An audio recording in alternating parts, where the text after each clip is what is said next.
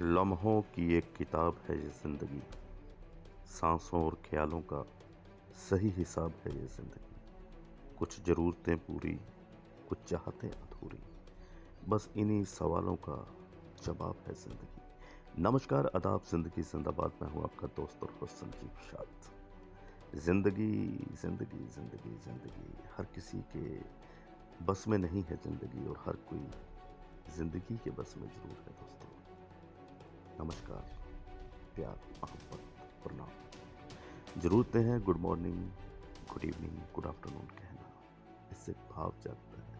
जब भी आप किसी को प्रणाम कहते हैं, जब भी आप किसी को नमस्कार कहते हैं, जब भी आप किसी को या किसी का अभिवादन करते हैं तो निश्चित तौर पर एक सामने वाले के मन में भाव उठता है।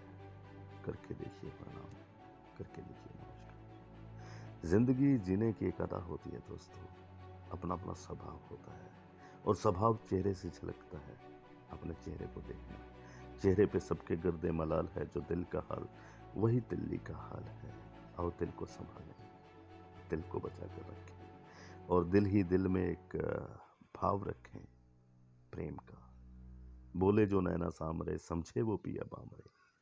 प्रेम की कोई भाषा नहीं होती। प्रेम का भाव होता है। तो आओ मुस्कुरा कर कहें, ज़िंदगी जिंदाबाद